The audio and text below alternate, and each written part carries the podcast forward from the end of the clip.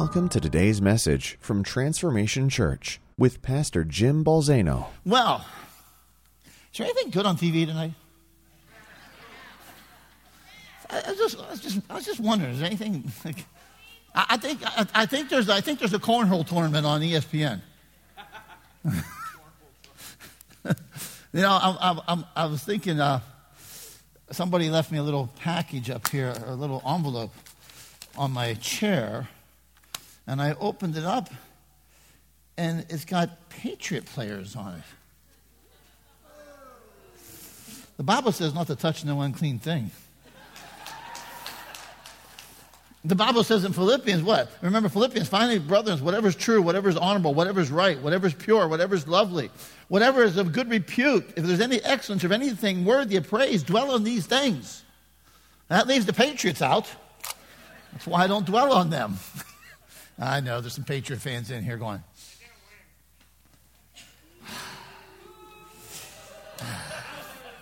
I'm going to tell you what, there's deep intercession going on in most of Pennsylvania today. Uh, anyhow, I hope you enjoy your night. I hope you have a Super Bowl party and enjoy it and all that. But um, aren't you glad our lives aren't defined by the Super Bowl? Amen. I want to take a few moments. We, um, we're doing a series this month. We're doing, trying to do some series, obviously. And uh, God put it in my heart a few months ago to do one in February on love. It's the love month, you know, Valentine's Day and all of that. And uh, the, the, the song kept going through my mind by Tina Turner. Remember the song, What's Love Got to Do with It? All right? Yes, I know. I'm a heathen. It's all right, okay? And, um, you know, it's an interesting thing. That song, it, she plays the part of a woman who enjoys the carnal encounters with her lover but feels no emotional attachment. She wants him to know that there's nothing more to it. That's for her, it's purely physical.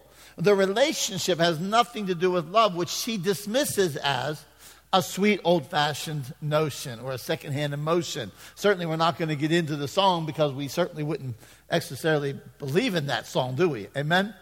But the question is with our life, in our life with Christ, what does love got to do with it? What's love got to do with it? And as you saw in the bumper, it has everything to do with it. Okay? Let me read you a couple of scriptures. Um, the first is Matthew chapter 22 that hearing that Jesus had silenced the Sadducees, the Pharisees got together, and one of them, an expert in the law, tested him with this question Teacher, what's the greatest commandment in the law? And Jesus replied, Love the Lord your God with all your heart, with all your soul, and with all your mind. How many know if Jesus says that that was the greatest one? How many think that's pretty important? And then he said, and then Jesus went on and said, and the second one is like it love your neighbor as yourself. All of the law and all the prophets hang on these two commandments. And then uh, remember Paul's writings. Paul writing in 1 Corinthians chapter 13 talks about love, right? And when he gets to the end of it, he says, What? Now these three remain faith, hope, and love. But the greatest of these is what? Love. You basically, I look at these couple of portions of scriptures. Jesus says the greatest commandment is to love God with all your heart, soul, and mind. He says the second is like it, which is to love your neighbor as yourself. Paul says faith, hope, and love remain, but greatest of these is love.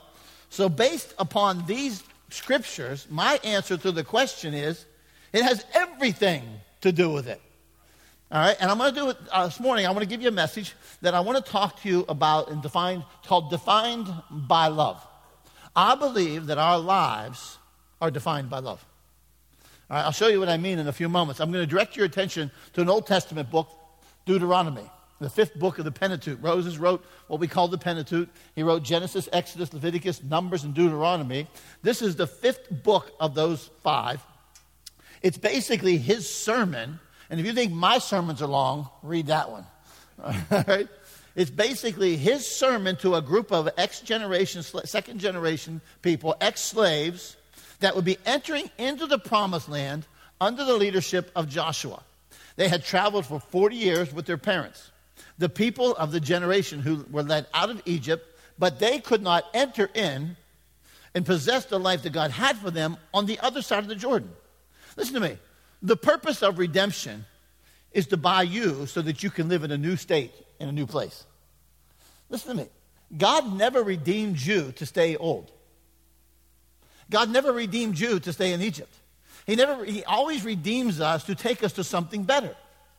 It's amazing to me how many people want to be redeemed just to get to heaven, but it has no impact on their life now. All right? But I'll, that's another message for another day.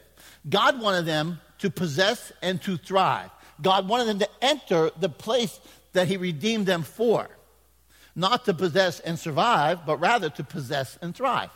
All right? Now, this generation was getting ready to go into the promised land. Moses was giving them instruction about entering it, to possess it, and to thrive within it. All right? What would he say to this generation? What would he say to them would be the key to their success, the key to them thriving? What would be the key to their possessing what God promised them? What would it be that would be that pivotal thing? Some would say, Pastor, it's got to be obedience. Okay, certainly he talks a lot about obedience. All right, some would say faith. Well, absolutely. How many know it takes faith to go where God's leading you? Right? Some would say holiness. Yes, he expects us to be holy. But let me talk to you for a moment about that. If I'm going to give you one word, I'm going to give you the word love. All right? Why, think about this. All right? Does, let me ask you about obedience for a moment. Is it not easier to obey when it comes from a position of love rather than law? The, the, the fuel for love, the fuel for obedience is love. Some would say faith is greater than love. That's not what Paul said. How many think Paul's a pretty good authority? I'm just telling you. All right? Nowhere does Paul say that faith is greater than love. He says love is greater than faith. Think about this. It's easier for me to operate in faith, though, when that faith is flowing from a father that I know loves me and wants the best for me. Peter, Peter's driving down the road. He needs $15. He's going to ask his dad. And then God says, wait a minute. If you can ask your earthly father, why can't you ask me? And all of a sudden, now, because he has a belief that God loves him, he's going to operate in faith and say, okay, I'm not going to ask my daddy on earth. I'm going to ask you. All right? Faith operates out of love. All right? I, I, I, listen, there's lots of times I have gone to my parents in faith because I know they love me. Right? Faith is fueled by love.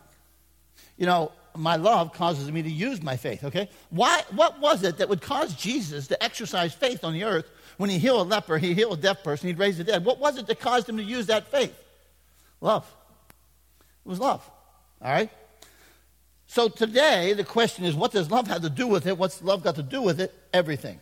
Now, let me give you this defined, this definition, all right, found in the book of Deuteronomy to this people who are going to go into this, prom- this promised land, okay?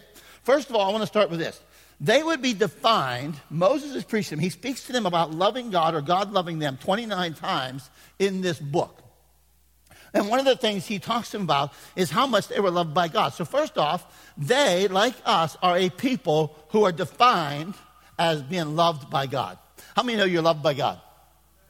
Uh, okay, listen to me.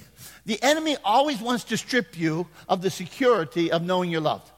He wants to get you to go, I'm in, I'm out. I'm in, I'm out. He loves me today because I was good. He's not so loved with me today because I'm bad. You don't love your children that way, do you?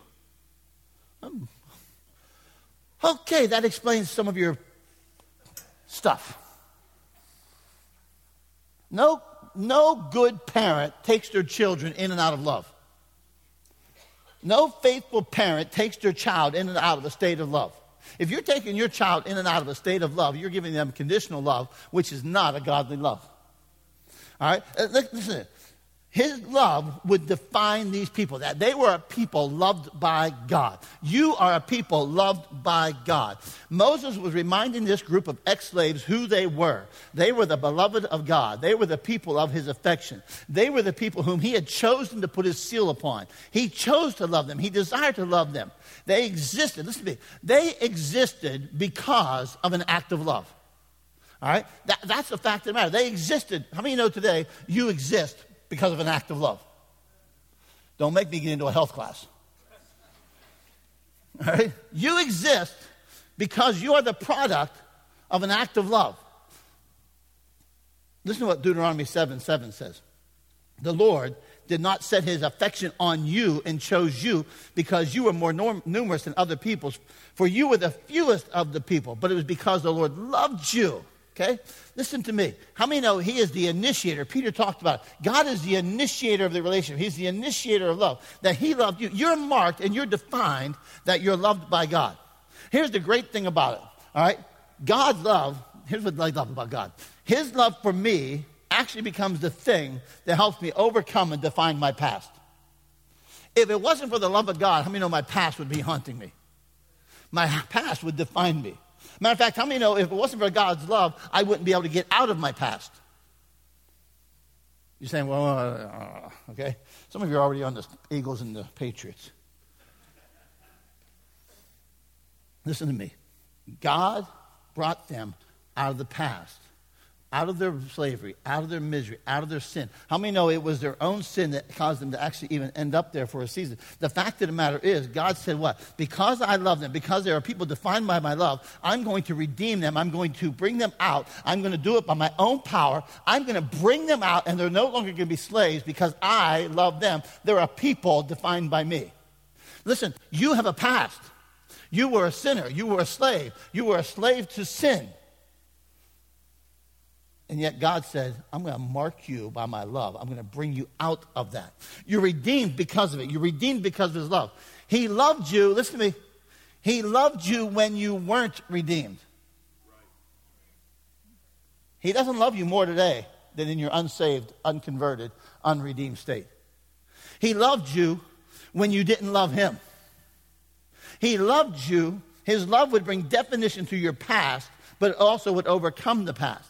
Because he loved your ancestors and chose their descendants after them, he brought you out of Egypt by his presence and his great strength. What was their past?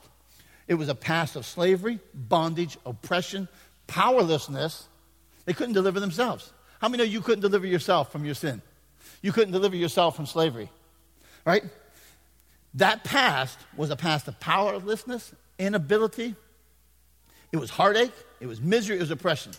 His love, the Bible says, caused him to bring them out by his presence. Isn't it amazing? His love caused his presence among you. Love demands presence. Love demands presence. Don't tell me you love me and don't ever want to spend any time with me. Like, don't tell her you love her and don't want to spend any time with her, men. Love demands presence, does it not? Don't tell your kids you love them and don't spend any time with them. I mean, come on. Uh, we all know that love demands presence. I mean, I mean, think about this. Penny loves her dog so much she spends all her time with it. I made the profile picture for 11 hours. 11 hours I made the profile picture. Next thing I know, it's her and the dog.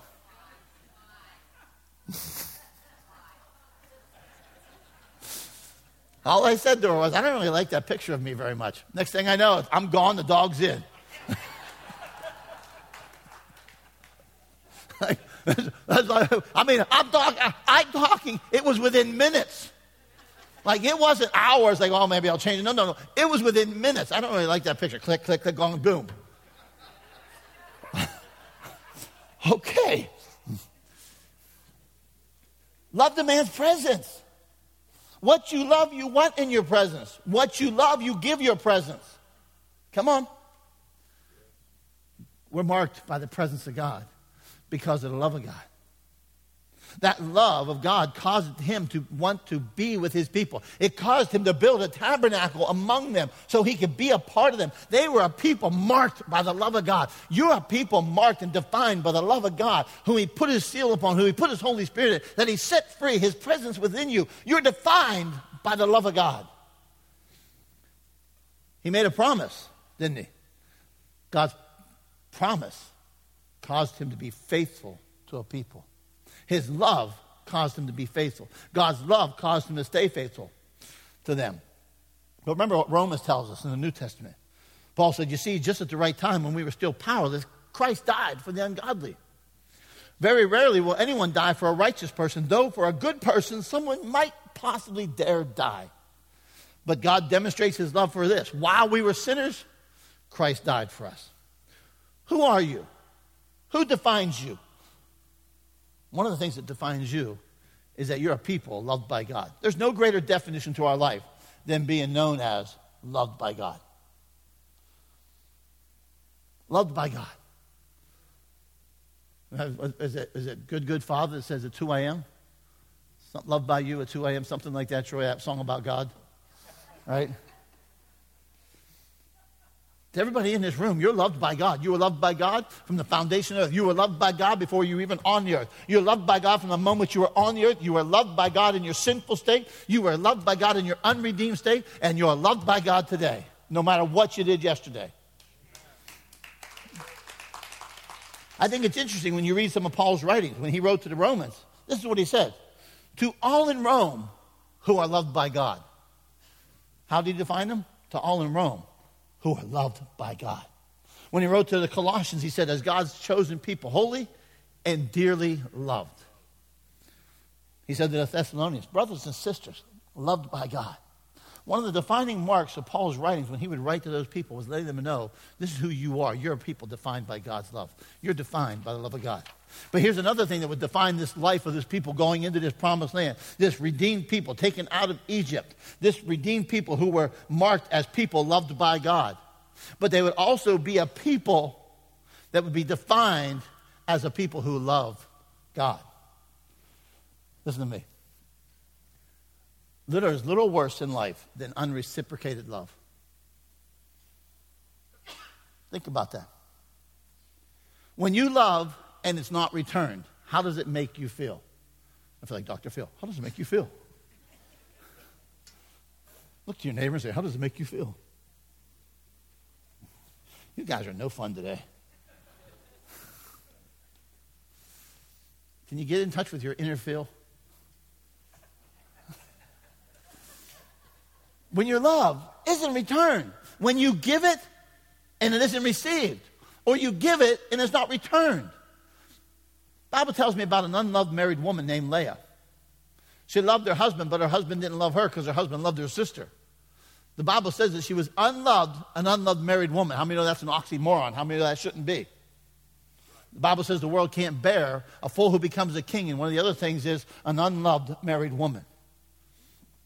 There are moms and dads out there who have loved their children, but their children, for some reason, haven't reciprocated that love. How does it make you feel, mom and dad? There are children out there who desperately want to love their parents. And for some reason, the parents aren't reciprocating that love. What would it be that would set this people apart going into this promised land? One, they were loved by God, but two, they were people who loved God. He said in Deuteronomy chapter 6, verse 5, he says, to love the Lord with all your heart, with all your soul, and all your strength. This love relationship, that they were loved and that they would love, this love relationship would cause them then to obey his commands. This love relationship, this love for him, would then become the foundation of obedience. Love is the catalyst for obedience, not fear. Listen, how many of you parents try to fear thing? If you do this, how'd that work? How'd that work, mom? You're supposed to say, yes, it was great. Right? Like, if you do this, you're going to get grounded. You're going to, whatever, I'm going to find a way to sneak around that. Right? Love has a total different motivation.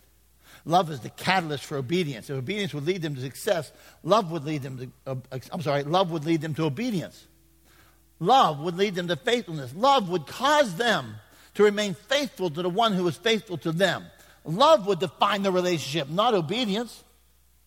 Let me talk to you about a woman in the New Testament. The woman in the New Testament is this woman that comes into the house of a Pharisee, a religious man. She comes in, she's a sinner, she's got a reputation, she's unclean, she's all that. She's the disdain of the religious community. And she comes in and she begins to wash the feet of Jesus. She begins to pour out what she has. She's willing to risk it all. She comes into the presence of this, this house where she wasn't even invited. And she comes in and she begins to put her hands on this man. And she came and she opened up this vial perfume. And she comes and she's weeping and she's crying and she's using her hands. And, and he's like, oh, if he only knew who was touching him. It's amazing. And all of a sudden, Jesus made a testimony about her that 2,000 years later, we still talk about. And he said, What? For she has loved much. I, I got to tell you, that is a testimony that I'm not so sure isn't greater than any other testimony can be made about us. Well, they gave a million dollars away but didn't love. They, they, they, they, they, they healed the sick but didn't love me. They moved mountains but didn't love me. That Jesus gave a testimony that said she loved much. Could it be, and I believe it is, that one of the greatest testimonies that could come out of the mouth of Jesus is she or he loved much? Don't you want Jesus to be able to say that about you? Not, not, not they did this for me and not they did that for me. They loved me. They loved me. You know, I got to tell you something, moms and dads, when you get to the end of your life, the greatest thing your kids could say about you is they loved each other. Maybe they don't have mansions, and maybe they didn't have a mansion to leave. And maybe they didn't have cars and money to leave. But they left a legacy that said they loved much. They loved much. We focus on what we're doing, and we should focus on what we love. A people defined by love. It was interesting. I go back just a minute. I'm talking about her.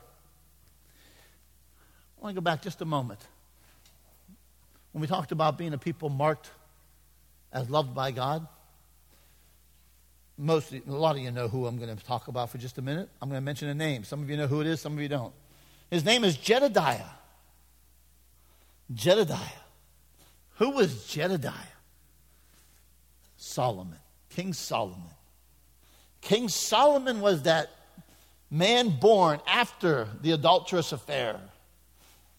David had an adulterous affair, had it with Bathsheba. Bathsheba has a baby. That child dies because what David had done was unholy and unlawful before God and unclean and all. It was an abomination to God. And, and that child died. And after that child died, he marries Bathsheba.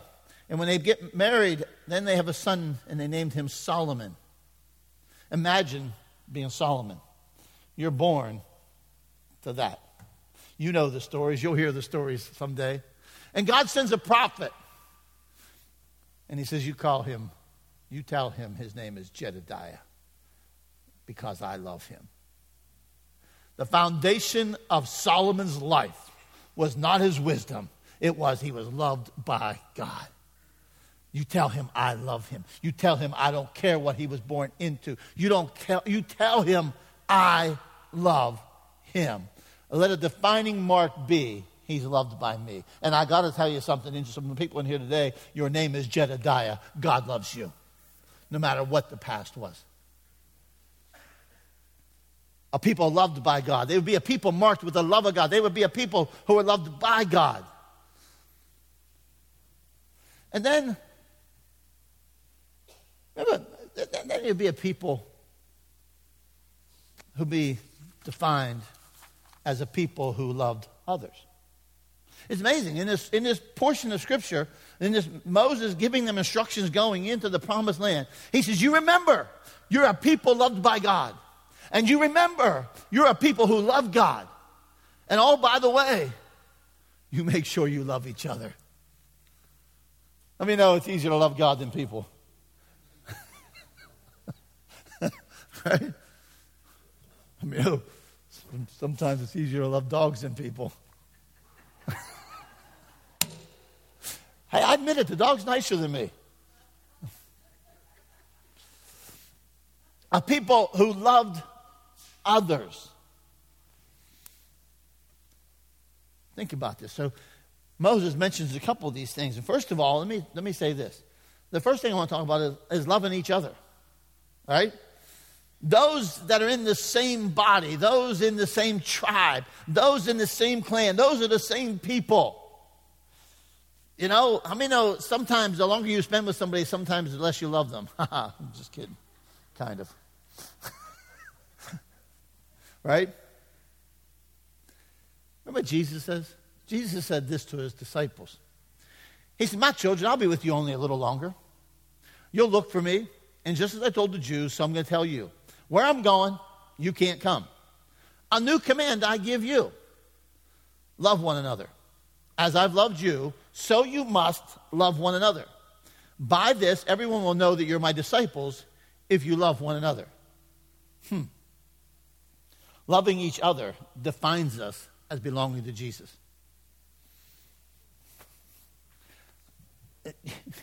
How can you have a, let me talk about a church for a moment, like this church right here. How can we be defined by people as belonging to Jesus if we can't love the people in this room? Oh, I love Jesus. Jesus loves me. I don't like that person. Can I just tell you, get over yourself? You ain't so likable some days either. right? I don't understand in the church realm where we say that all of us were sinners, and yet we will hold some people's sins against them more than others. Where all of us say we need to be redeemed, and all of us say that we're covered by the blood, and yet somehow, some way, there can be at times actions that are unloving with each other, where we don't love each other. And so, if we're going to be a people who are marked as being loved by God and loving God, and then loving others, we got to start in here, right? But then, I want to talk about another group that Moses talked about. You see, okay, it's easy to love people that you might have something in common with, and that's not so bad. But now I want to talk about this other group. And I'm going to make it like this I'm going to call them, we're going to love the nobodies. The nobodies. Right? Loving the nobodies defines us as his body. You're saying, what's he talking about? Who are you calling people? You're calling people nobodies. Yeah, well, there are some people who consider other people to be nobodies in life. But that's really not what I'm talking about. What I'm talking about are those that have nobody to love them those that have nobody to support them, those that have nobody to protect them, those that have nobody to help them. Moses tells them that God defends the cause of the fatherless and the widow and loves the foreigner residing among you, giving them food and clothing. That they were to love those who had nothing to give back. Listen to me. It's easy to love somebody that you deem might have something to bring back to you, but how many know it's, it's something else to love somebody who has nothing to offer you? He says, You love the orphan, and you love the widow, and you love those who have nobody to protect them, and you love those that have nobody to support them, and you love those who have nothing. You love them just because I love them. He defines them for them. The nobodies. Those who have nothing to give, and those who are alone, and those who are without protection, and those among you who don't have anyone to love them. But then he says something else. I'm going to meddle for a moment on this one. He said, make sure you love the outsiders. It, it, it, well, I can love the body of Christ. We all love Jesus. Let's go sing kumbaya, hold hands, and make s'mores. I'm not a real big fan of s'mores myself. I'd much rather cook a hot dog. But loving the outsiders. Moses says, and you're to love the foreigners, for you yourselves were foreigners in Egypt. Who are the foreigners among us today? And I'm not talking about immigration, and I'm not talking about immigration reform, although I believe we can pull some principles out of that with some of that. I'm not talking about people from other countries in our country. I'm not talking about illegal aliens or dreamers. I'm talking about those who are not part of the kingdom of God that you and I are part of. A people who do not know God. That's who Moses is talking about. A people who do not love God are people who may not hold our values, are people who may not believe what we believe, a person who may have done vile and what we would call disgusting things. What should our response be to them? How should we deal with them? How do we deal with that person on the other side of the political aisle? Oh, I know how we do it. Yeah, yeah, yeah. Paul wrote about this. Paul wrote about this. Love is kind, unless you're a Democrat and I have Facebook. Love is kind unless they're a Republican. I'm a Democrat and I have Facebook. I'd like to think that there probably would be an exception clause if Paul lived today. Love is kind unless you have social media. Love is patient. Love is not rude unless it's a post on social media about somebody else. Yes, I am meddling big time. Listen to me. We have a world that has defined us as being hateful and bigoted, and we must not have actions that define us as hateful and bigoted. Take it for what it's worth. I don't get it. I don't understand it. I do not understand the mocking that comes from Christians. I do not understand the insults that come from Christians. I do not understand the ungodly behavior to deal with the ungodly. Why in the world are we being ungodly dealing with the ungodly? We're expecting the ungodly to act godly. They're not going to act godly until they see somebody acting godly towards them. I, I just, I, this, this makes me crazy.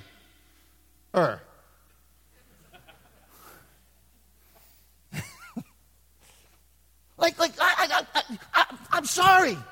I'm sorry. No, stop it. Believers, listen to me. Brothers and sisters, call each other on it. Say, stop. You represent a kingdom not of this world. You represent something higher than a political party. You, uh, you represent the kingdom of God.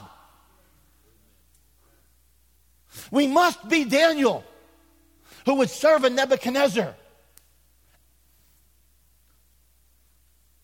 I'm not saying we have to agree.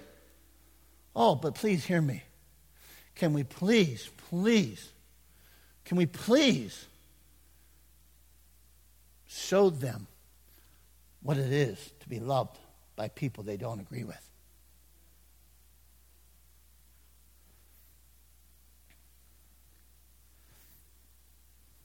They're the outsiders from our little Christian world. They're the outsiders from our little and I love the church. But our actions have got to stop enforcing their definition. Our actions have to stop endorsing the definition they were trying to put on us.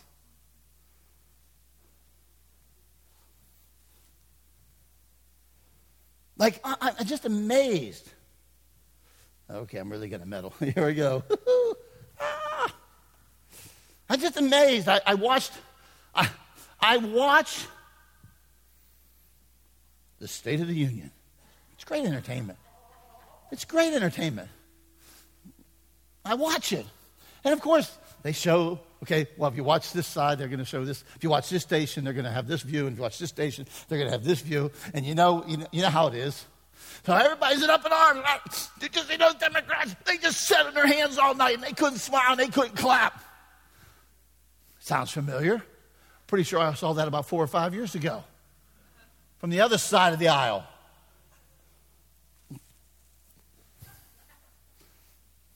But that's okay because we align better on that side of the aisle. No, it's not. So then they come out with 47 Democratic responses to the State of the Union. Couldn't resist that. I thought that was kind of funny.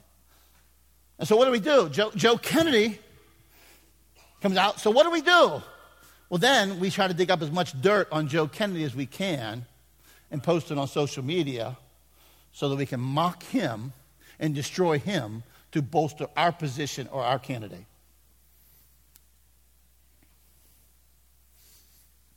No, it's not godly. I know. Pastor, you shouldn't preach this stuff. I know. Pastor, you're just making me mad. Listen, the only time you can be ungodly is when you're dealing with the Patriots, okay? I'm just telling you. Listen, all I'm saying is Moses looks at a group of people who have been redeemed by the blood of the Lamb, delivered by God, taken out of slavery. And he says to them, when you go into the land, remember, you're loved by God. And remember, you love God. But when you're in that land, you love each other. And you love the outsider. And you love the nobodies. And all I'm saying to you today is simply this that you and I are those people. We are those people who've been redeemed by the blood of the Lamb. We are those people that have been marked by the love of God. We are those people who have been defined as I am loved by God. We are those people that say that say we love God. Right? I should make it sure because I thought because I mean because, because the fact of the matter is you can't love your brother until if you don't love God. That we love God. But we also have to be a people that are loving others inside the church, outside the church, the insiders, the outsiders, the somebodies, the nobodies. You say, what's love got to do with it? Everything. Everything. Everything. It brings definition to who I am. I'm loved by God. Let me tell you something. There are times where everybody in the world can hate you. You know what you can say? God loves me. That's what you do. Like everybody hates you, go, God loves me.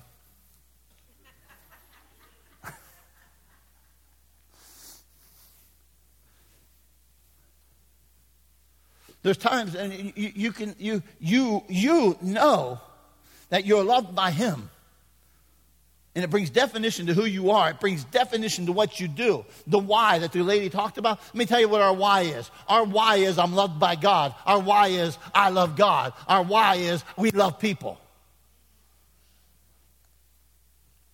It brings definition to what I do, it brings definition on how we do it.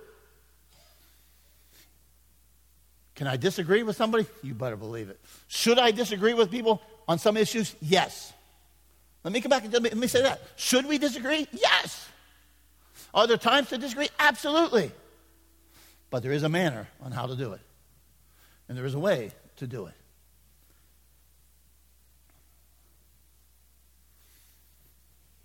Does love bring definition to your life? What is it that brings definition to your life? What you do? Is it your job? Is it your business? Is it your name? Is it your money? Is it who you know? What is it that you've been looking at to define you?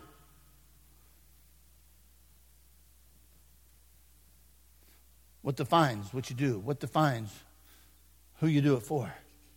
Here's what I want you to know today as believers, the redeemed.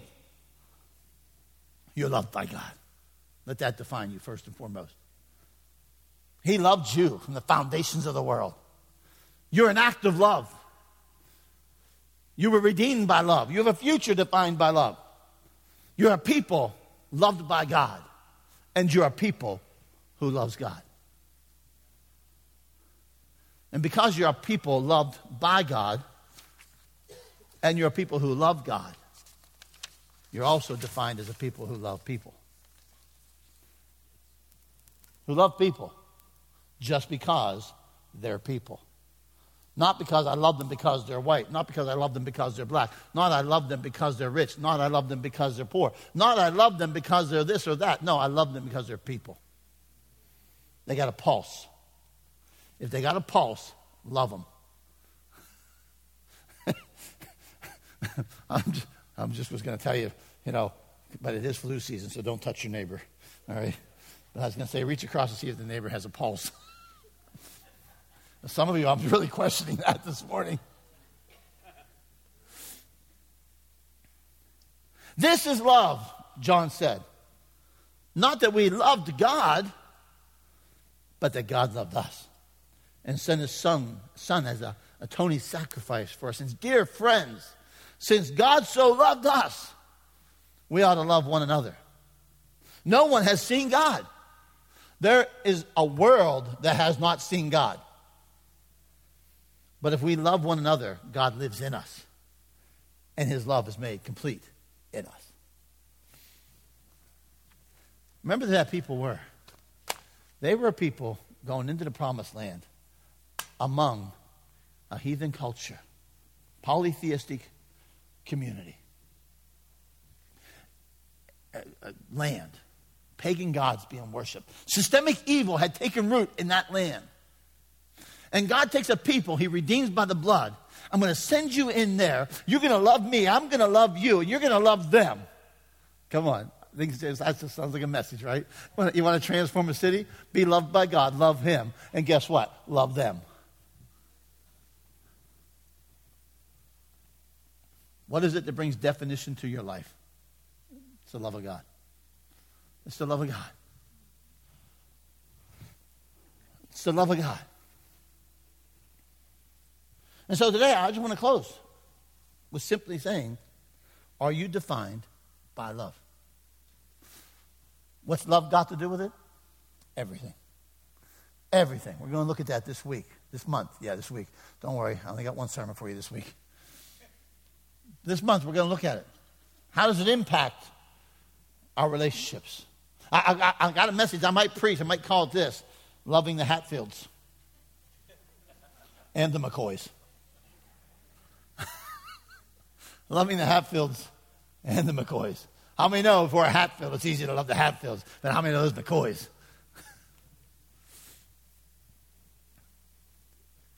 I'm going to pray. Come on, Troy. I'm going to pray, but this is what I want. Listen, listen.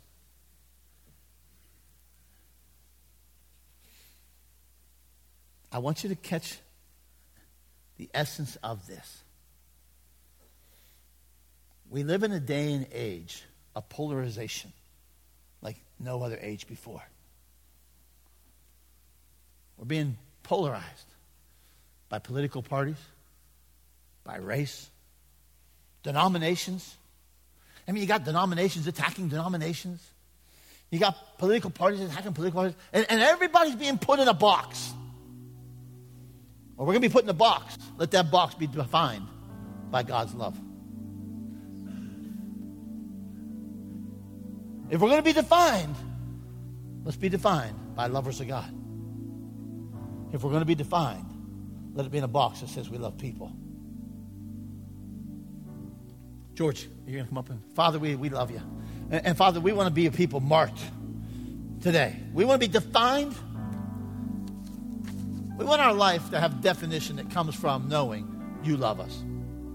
We want our life to have definition that comes from us loving you. Father, we want our life to be defined as loving others the ins, the outs, the ups, the downs, the somebodies, the nobodies, the insiders, the outsiders, the left, the right.